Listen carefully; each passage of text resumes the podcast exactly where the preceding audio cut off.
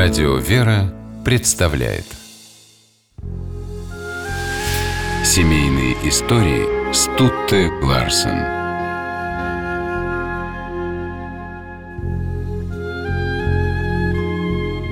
Ранним утром 3 декабря 1721 года Анна Магдалена Вельке получила в подарок песню. На прелестную музыку были положены слова «Желаю счастья в радостный день, кто видит вас в венце и в прекрасном подвенечном платье, у того сердце радуется». Тем же утром в церкви немецкого городка Кётен Анна Магдалена обвенчалась с автором этой песни, композитором Иоганном Себастьяном Бахом. Девушке было 20 лет, Баху – 36. За полтора года до этого Иоганн Себастьян овдовел и остался один с четырьмя детьми. Когда боль от потери утихла, Бах стал думать о женитьбе. Он не хотел приводить детям мачеху, но и жить один тоже не мог. В это время в Кётен приехала с концертами певица Анна Магдалена, дочь старого приятеля Баха. Несколько раз она заходила в гости к Иоганну Себастьяну. Ей нравилось играть с его детьми, да она и сама походила на ребенка – Старшая дочь композитора была моложе ее всего на 8 лет. Это смущало Баха, и все же он решился сделать девушке предложение, а она решилась его принять. Вместе с Анной Магдаленой в дом Баха вернулось счастье. Молодая супруга, мягкая, добрая, открытая, полюбила детей и оказалась отличной хозяйкой. В доме Бахов всегда было уютно, шумно и весело. Одаренная певица Анна Магдалена стала брать у мужа уроки игры на клавесине.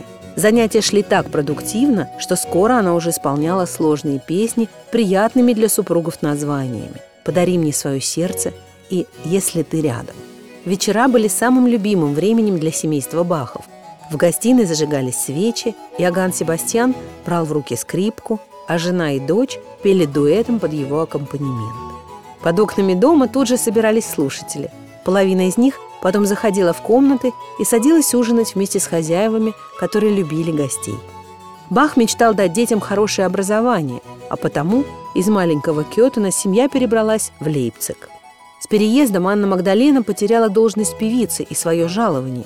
Но она знала, что университетский город необходим детям. А потому без слова упрека Анна Магдалена собирала вещи. Бах, благодарный жене за понимание, по приезде в Лейпциг внес ее в новый дом на руках.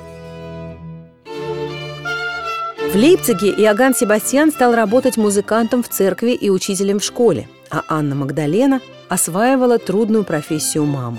У нее родилось 13 детей. И все же, когда Бах исполнял в церкви новые свои произведения, Анна Магдалена отправлялась слушать, как она говорила, главную музыку.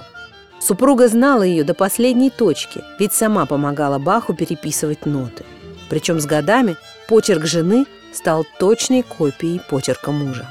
В семье постепенно сложился настоящий домашний оркестр.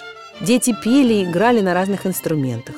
Друзья Бахов говорили, что душой этого ансамбля была, несмотря на вечную занятость и очередного младенца, Анна Магдалена. Это была счастливая семья, в которой все любили друг друга, смеялись и плакали вместе.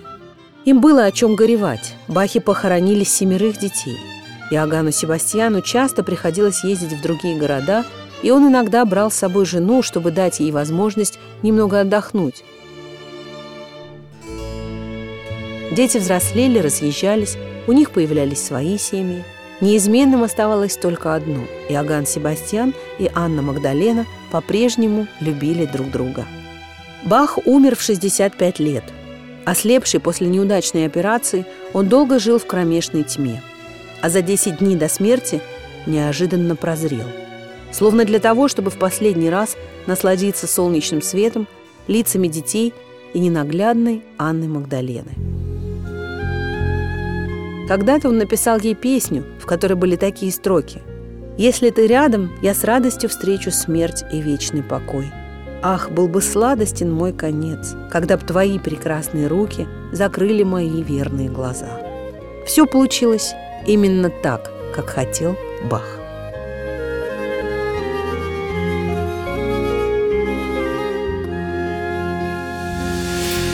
Семейные истории –